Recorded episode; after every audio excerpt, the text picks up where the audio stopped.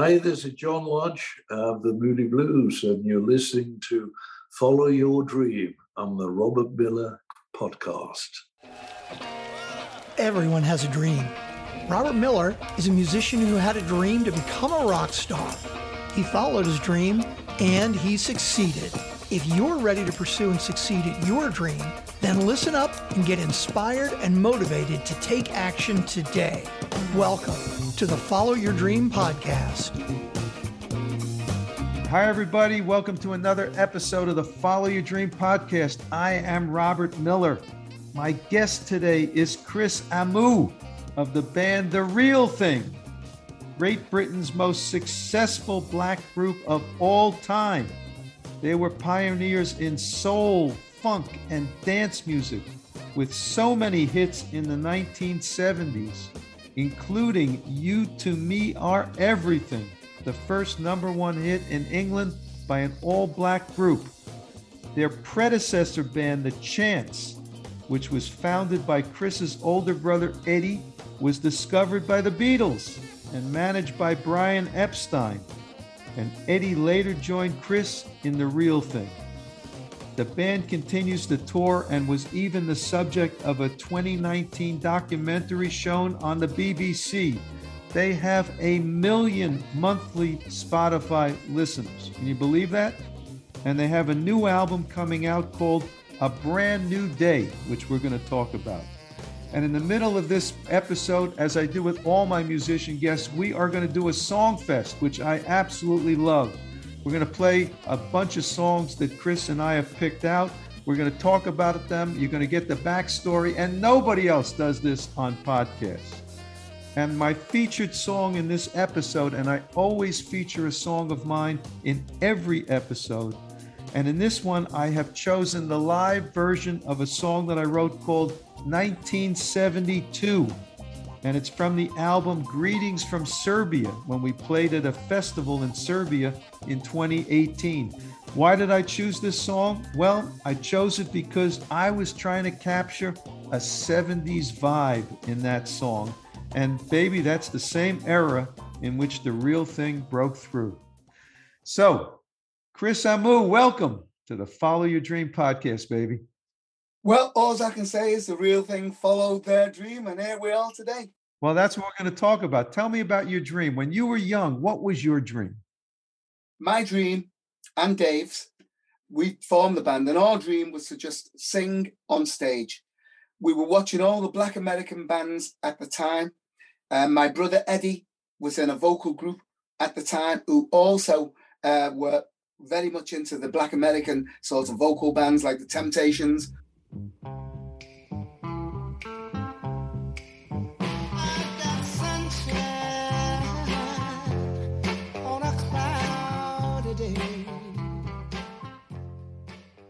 all them bands. I just wanted to be like them.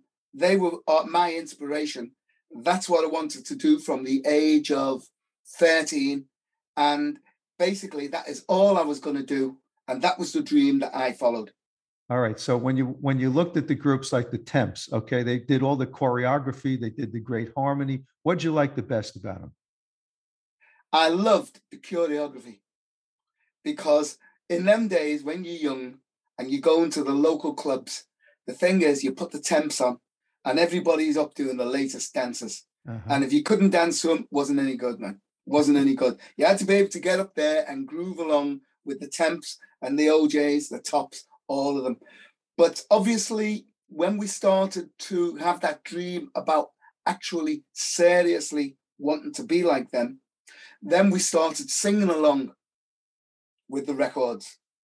And gradually, we started to do harmonies over the records. And that's when it started to, to really, that was the embryo that we grew out of in our front room, we'd put on the Temptations, we'd put on the O'Jays, we'd sing along, we'd try and learn the parts. Eddie had come in, who was a lot more experienced than we were, had been going a lot longer because he's a lot older. And he'd be able to show us our harmonies. So we'd be able to practice them every evening, every single evening. And in the end, I could do that. I could show the other guys what parts we should be singing because I was learning bits of bass, bits of piano, and things like that.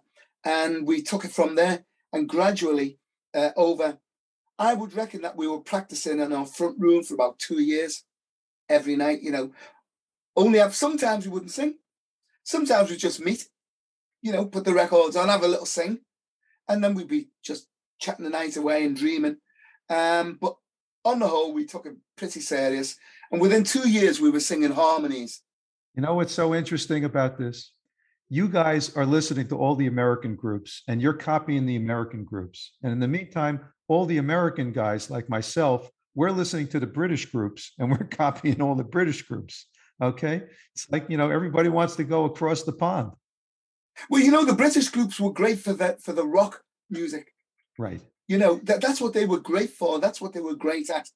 Whereas the Americans, for me, was great for the, the Motown, the soul music. Yep. You couldn't get that in England. You couldn't get it in England. You know, we got it through the number one our manager, Tony Hall, right? Because he was around and had a lot of connections with the Beatles. Black Sabbath, he's got gold discs on his wall for. And he was the first white producer to actually produce a jazz uh, record, uh, album on the Blue Note label. He managed a guy called Paul Buckmaster, who used to do all Miles Davis arrangements. So he was very, very well clued in, right? Got it. You know, these are the people that we were looking up to, you know? So, like I say to you, I don't mean to be derogatory to the sort of the rock music over here. It's just that we didn't listen to that music. We didn't listen to the Beatles and things because I was too young to listen to the Beatles when they were, you know, I was only nine, eight, ten, you know, and uh, you know that was a time when you sort of started the, at the odd time, very very rare, seeing the Temptations on television on the Andy Williams show or something like that. If you were lucky to have a television. I mean, when I was very young, I didn't have one, couldn't afford one. Uh-huh. But as we started to get a little bit older and we started to see these bands, they're the bands we used to listen to, man. They, you know, they were the ones that we could see ourselves. We could see ourselves. We could look at ourselves and say, that's us. That's us in a couple of years' time. You know, it's amazing. You know, you were focused on Detroit and the Motown sound. And, you know, Motown started and basically thrived in a little house called Hitsville. Okay. And they did all those recordings in the basement of that house. Yep. It wasn't set up as a recording studio, it was a basement. And yet they had the greatest musicians and the greatest sounds. Unbelievable. Isn't it? I mean, it's it's just unbelievable. You wouldn't get that now. I'm sorry, but you don't get that now. I know. It came out of a necessity. It's like they were like me, only they were American. They were young black kids looking at the platters and all that had gone before them. And that's what they wanted to be, you know. And basically, they had nothing else to do. They, that was their way out. That was their way of yep. actually being able to do something that they were in control of. I'm talking about in control of their talent. Now, they needed someone like a Berry Gordy to take that talent and put it onto the wild, onto the world stage. Like we needed Tony Hall, our manager, to take our talent and hopefully hone it into something that was viable on a wide stage, you know, yep. rather than just the youth clubs. So when you started, you, you're doing, you know, funk and soul, you're doing kind of American music in England. Was there resistance or was there acceptance right from the beginning? There was resistance in that people used to love it. People used to love it, you know, um, because I mean, by this time, by the time the real thing come out, they were dancing properly in the clubs to like the O'Jays and things like that, you know. So it's like they were digging it, but they weren't accepting it from English groups.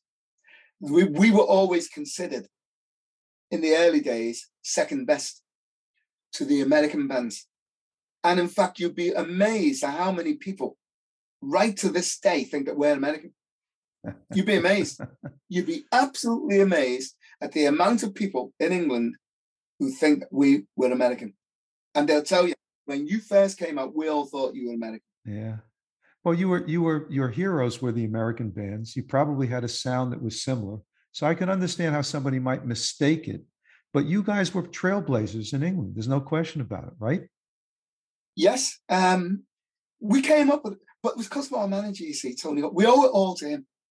Honestly, we owe it all to that one guy because I'll tell you now, without him, we would not have made it in any way, shape, or form. You had to have someone who had as much power and respect as the artists themselves. And over here, Tony Hall had that. Like all the DJs, like your Tony Blackburns and all them, who were all absolute lovers of Black American music. They all respected Tony Hall because he's the one who brought it in. He was the one who, who, who was the pioneer to bring Otis Redding and everybody into this country. So they all respected him. So if he said, I've got this young black group from England, your own guys, the real thing, and they are great. I'm not saying that they'd just go along willy nilly, but at least he'd listen. At least he'd listen. Well, well, let's have a listen, Tony. I hear you. And they liked what they heard. So, what what happened to your relationship with him? Is it still ongoing, or did it end a long time ago? Tell us a little bit about that. Tony was with us till the day he died. From when we were 18, 19 years old, 18, to the day he died three years ago. He was our manager. Never had another manager but him. And he was quite un, he was unbelievable person. Number one, in them days, what most managers wanted, especially with well, there weren't that many, but especially with bands like us, you had to have that commercial hit record. Now, Eddie was already writing songs. And by the time we met Tony Hall, I was also writing songs with Eddie in my own way. Probably Eddie was looking and going, well, you know, but I was writing songs with Eddie.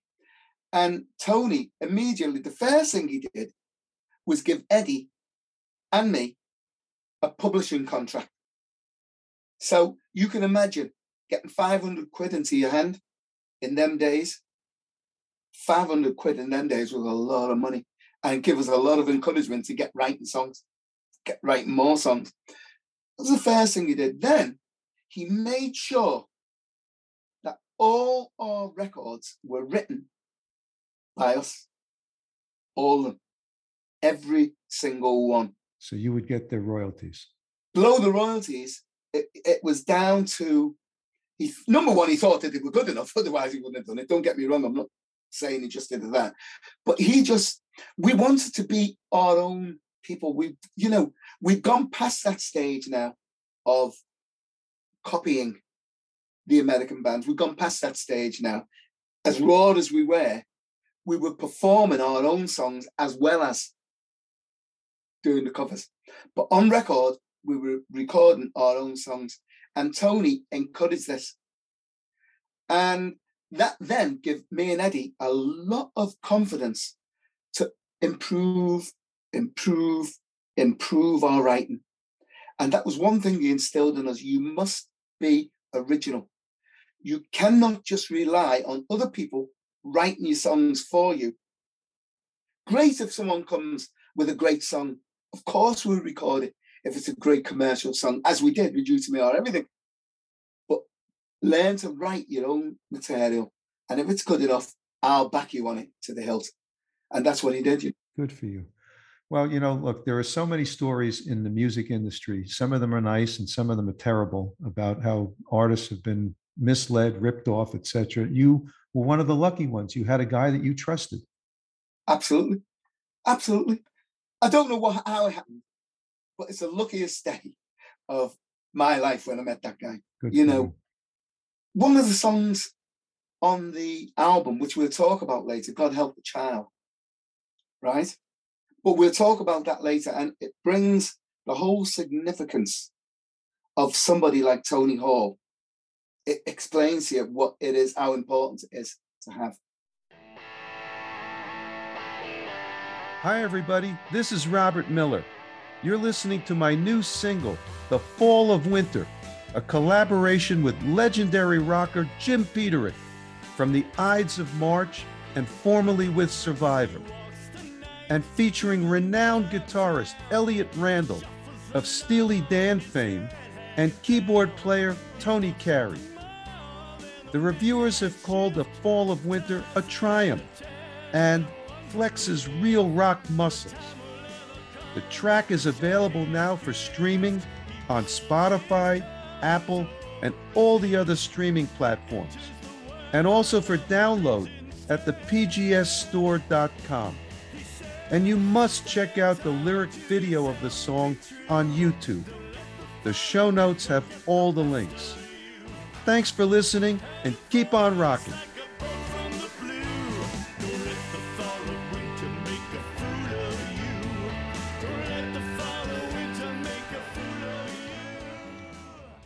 But let's go to the Song Fest now because we got a bunch of songs to go through. And I want you to take us through this whole transition that you had. So, your big, big hit, the first one was you mentioned it a moment ago You to Me Are Everything.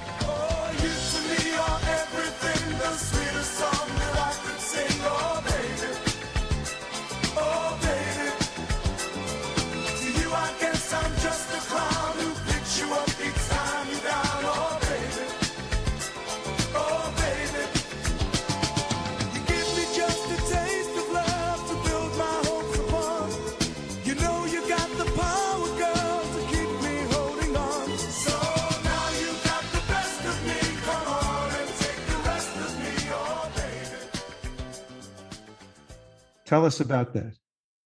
You to Me Are Everything came up in a funny way. We'd had a series of singles. We'd worked with a guy called David Essex over here. We'd been to America with him. We'd worked the Roxy in LA. We'd worked the Bottom Line. We'd worked all the main clubs and that throughout the country, done TVs. So we, we were building up a following before we had a hit. And Tony was looking, because he, he was predominantly a publisher, for that song because we weren't writing commercial songs, me and Eddie. We were writing things like Children of the Ghetto and things. They weren't commercial. And we're always on the lookout for a commercial song.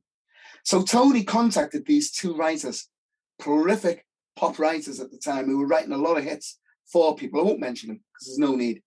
But they were writing hits for a few people at the time. And they came to see us at a place called Gulliver's in London. And hopefully they were going to give us one of their songs and produce it. They phone Tony the next day, says, We're not interested because we don't think that they've got a lead singer. Now, I was pretty miffed by that because by this time, I was doing a lot of adverts for, um, you know, Jeff Wayne, who did War of the Worlds, who's American, by the way. Yeah. And big one of the biggest selling albums of all time. And he was doing all the jingles then. So I was doing all these jingles for Cadbury's Dairy Milk, Wrigley Spearmint Gum, uh, Midland Bank. I was doing all, I was the voice on all of them. And they're saying that we didn't have a lead singer. I thought, well, that's strange, you know, that they should think that. But we thought, okay, we move on. A couple of days later, a guy walks into the office with, you know, a few songs. And one of the songs was You to Me Are Everything. I just happened to be in the office and me and Tony looked at each other and we thought that is a really strong song. Reminded us of Johnny Bristol hang on in there, baby. You know, that that sort of that groove um, that, that, that they have to. And we thought, yeah, yeah, you know, I could see that. I could see that on the dance floor. So we had a sign seal delivered. And there's one more funny story about that. The day it was released, we were working with David Essex at Earl's Court in England, which is a huge arena, 20,000 people. And there was a radio show on Radio One, which was the main radio station called uh, it was Radio One, and there was a program called the Rosko's Round Table. And what that's about, they'll play about four to five songs, and they have someone famous on to comment on whether they thought the song was going to be a hit or a miss, and talk about the song. The guy they had on was a guy called from Kent from 10cc, no Graham Gouldman from 10cc, uh-huh. and he says he didn't think it was going to be a hit. He says he thought that the um, the singer had a frog in his throat at the end, he didn't think it was going to be a hit. Three weeks later, it was number one. I bet you they didn't have him back on that show again. and we've worked with him on many a time since, and we have a laugh about it. You know, I can imagine. That's just the way it is. All right, let's move on to the second one. This was another big hit of yours. It was probably the follow-up, I guess, called "Can't Get By Without You." We go on forever, lovers hand in hand. Can't you understand?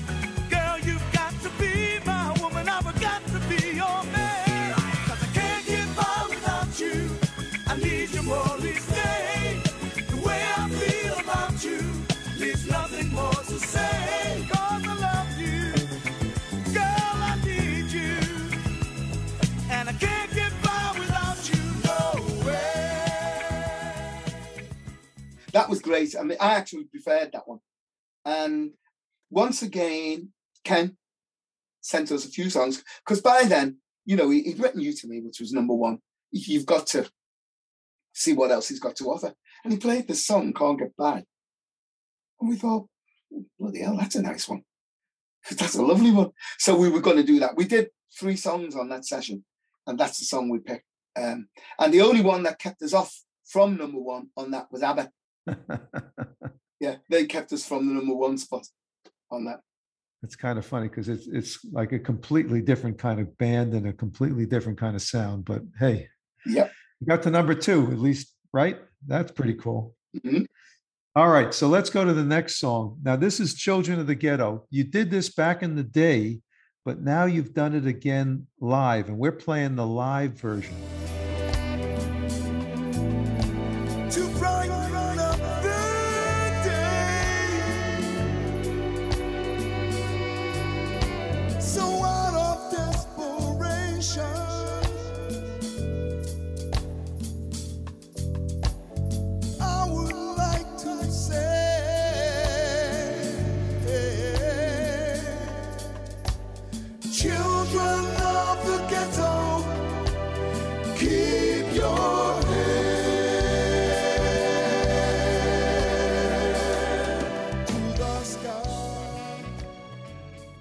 So tell us about the whole thing there.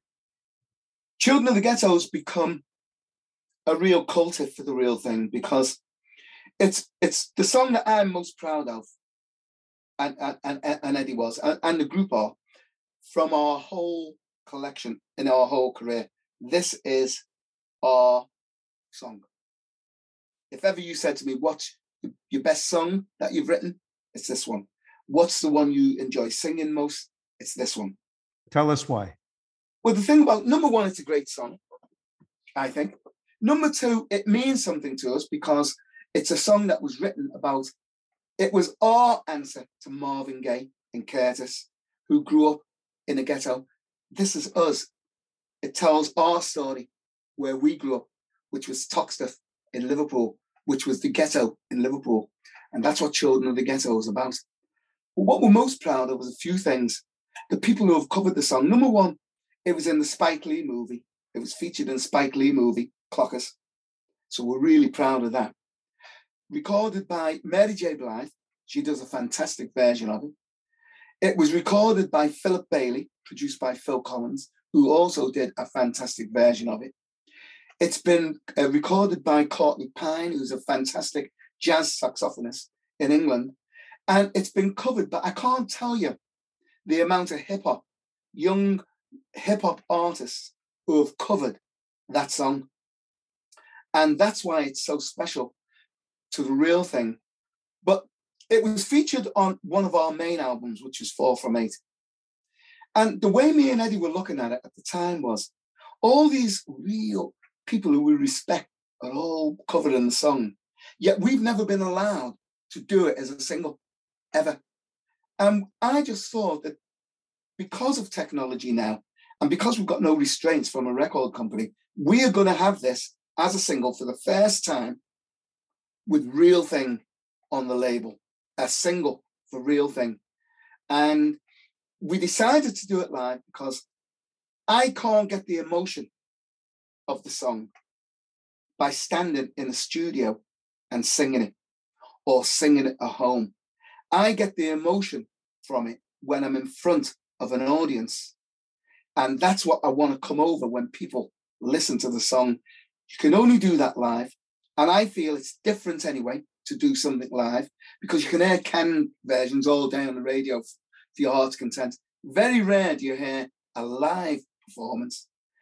You heard a lot more back in the day I agree with you. and I got every single live Uh, one of my favorite bands did a live album, I had it. And I enjoyed that more than any of the canned versions. Well, you're right. So I'm old school. Playing it live before an audience, getting the audience reaction through the performers makes a whole bit of difference. No question about it. And this is a very emotional song. I mean, this is, as you said, this is your story. This is your point of view. This is you telling the world what it was like for you to grow up and and you know where you came from. So that emotion needs to be captured in a song, and that's what you did. And I agree with you that the live version does that.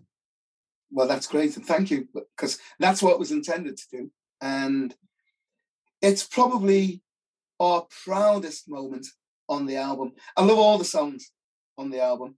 My actual favorites are the Ghetto Quadrilogy on the album for obvious reasons.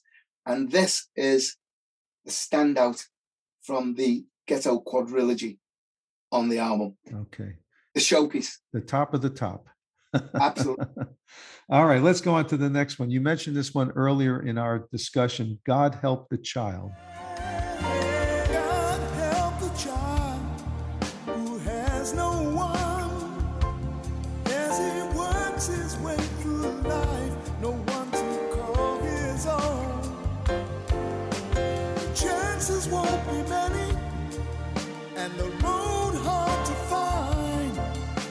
He tries to find direction.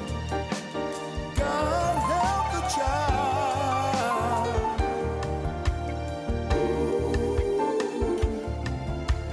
God help the child. Another one that's emotional, and you can see it comes from your background. So, talk to us about this. the idea was when we I, I- I wrote the album was I love ballads and I absolutely love soul ballads. Always have done. My favorite Luther Vandross tracks, they're all ballads, uh, more so than the up-tempo ones. But I also wanted to have a serious part on the album that people could sit down and understand the real thing. And a lot of people saw our film, Everything, and a lot of the younger generation, especially who knew the song new to me and things, but they never, they didn't know the depth of the real thing, what the real thing was about, or anything else, until they saw that film. So I decided when I was putting the album together that we were going to have a quadrilogy of songs that was going to take people on a journey as to what it was like for a young black person growing up in a ghetto. So the standout one Children of the Ghetto, which is self-explanatory. The next track was a track called Daddy Dear. Okay. Do you want me to explain the quadrilogy, or do you just want me to uh, uh, to explain God Help the Child? I'll leave it to you. Okay. So Daddy Dear is a song that we wrote a long, long time ago. What Daddy Dear is about is a young black kid's first experience when he goes to school. And it's his first experience of getting called names. And he doesn't really understand what these names are that they're calling him. So he goes home to his parents and he says, What are these funny names that they're calling me? Is there something wrong with me? And his parents have to find a way to explain to him, no, th- uh, uh, to them, him, her. There's nothing wrong with you. It's just the way of the world, and the world can be cruel sometimes. And that is something that I know because I had to do it. And I know for a fact that every single black kid at some point has faced the same thing. So that's Daddy Dear. Let me ask you this, though. Your experience growing up, obviously, it's infused in all of your music. You're talking about that. Mhm. And you know, you tried to capture it and you're serious and it means something to you. Let's fast forward to today. Is the experience in in England of a black kid growing up today, is it different or not from your experience? From my experience, I couldn't tell you because I'm not a young black kid growing up today. Yeah, but you're in touch with the community. From what I know, it's exactly the same. It's exactly the same, Mm. but the difference is there's a hell of a lot more role models and things that these young black kids can look at now to know that they're not different. Because when I went to school, I, I was lucky if I was if there was only three black people in the school. It's different now. It's, it's multicultural now. It certainly wasn't. I can tell you now. When I went to school, I can could count the amount of black people in that school. Right. And don't get me wrong, I made a lot of friends in the school, but these are things that you go through. And they will still go through them now because you will still hear the names getting called during football matches. Uh-huh. So the kids today, are they familiar with the real thing? Is it something that's ingrained in the system or do they have to search it out? Search what out? Well, in other words, it, it, if you asked, you know, some of the young black kids today about the great groups, are they going to know about the real thing? Or is it the kind of thing that you have to kind of reintroduce your music to a whole new generation because they can't find it in the same way that they can find the big hits, you know, that they hear on the radio? Yeah, that's but that's natural. That's natural. I mean, the film, our film, everything obviously brought uh, our group to a lot of young people who otherwise probably know the song, but aren't ultra into the song, but they know it because they hear it all the time. Um, It's still being played. it's still being played, but they're listening to something different. But when hopefully they listen to this album, they're listening to something which will bring us closer to what they're listening to, because with the soul ballads, with the message, the messages that are coming out in the quadrille, like a lot of the young people were all amazed about our Four from Eight album, Children of the Ghetto, which straight after the film came straight into the um, the R&B chart in England at number three. Now that's young people who weren't aware of Children of the Ghetto and things. All of a sudden, they've seen it on television. They go, "Oh, that, yeah, I like that," you know, because they're more ready for that now. Interesting. That is more suiting and in vogue with what they're listening to now, with all the rap things and everything. It's just more in vogue with what they're listening to. Whereas back in the day, it was a lot more you to me and things like that that the young ones were listening to. You know, they weren't really listening over here to the really heavy side of Curtis Mayfield, the Last Poets, and all them type of bands. They weren't really listening to that, The more commercial stuff. the more commercial stuff. You know. Okay. Talk to us about Hang On, Never Let Go. We're so in love, we are high because of it. And I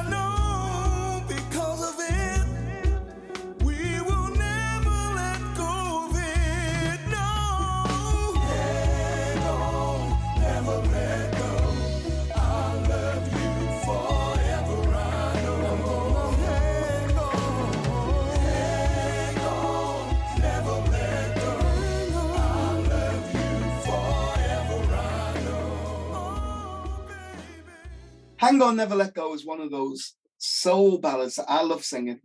And it's a feel good song. You can put it on and it doesn't it doesn't matter what generation you're from. You can listen to it. And you know, if you're driving along in the sunshine, just make you feel good. Some songs, some records, that's what they, they're meant to do. And we all need them. We don't all need children of the ghetto. You and your band are great musical ambassadors. I love the message that you guys are putting forward. You're not you're making sure that people remember where you came from and what your upbringing was like and it's infused in the music and that's important. We have been speaking to Chris Amoo of The Real Thing. Chris, I want to thank you so much for being on the podcast. This has been an awesome experience to listen to you, to for me to learn what it was like for you to grow up in England and go through what you did and uh, how you've infused it all into your music. So I want to congratulate you on all of that and wish you the best of luck going forward with everything with the real thing. Thank you. All right. And now we're going to listen again to the song that started off our episode of the podcast. This is my song called 1972. It's the live version. And I agree with Chris, the live versions are always better. Thanks so much for listening, and we'll see you in the next episode. Thanks for listening to the Follow Your Dream podcast. Make sure to subscribe, rate, and review the podcast so you don't miss another inspiring episode. You can connect with Robert at robert at followyourdreampodcast.com. And you can hear more from his band at projectgrandslam.com and at thepgsstore.com.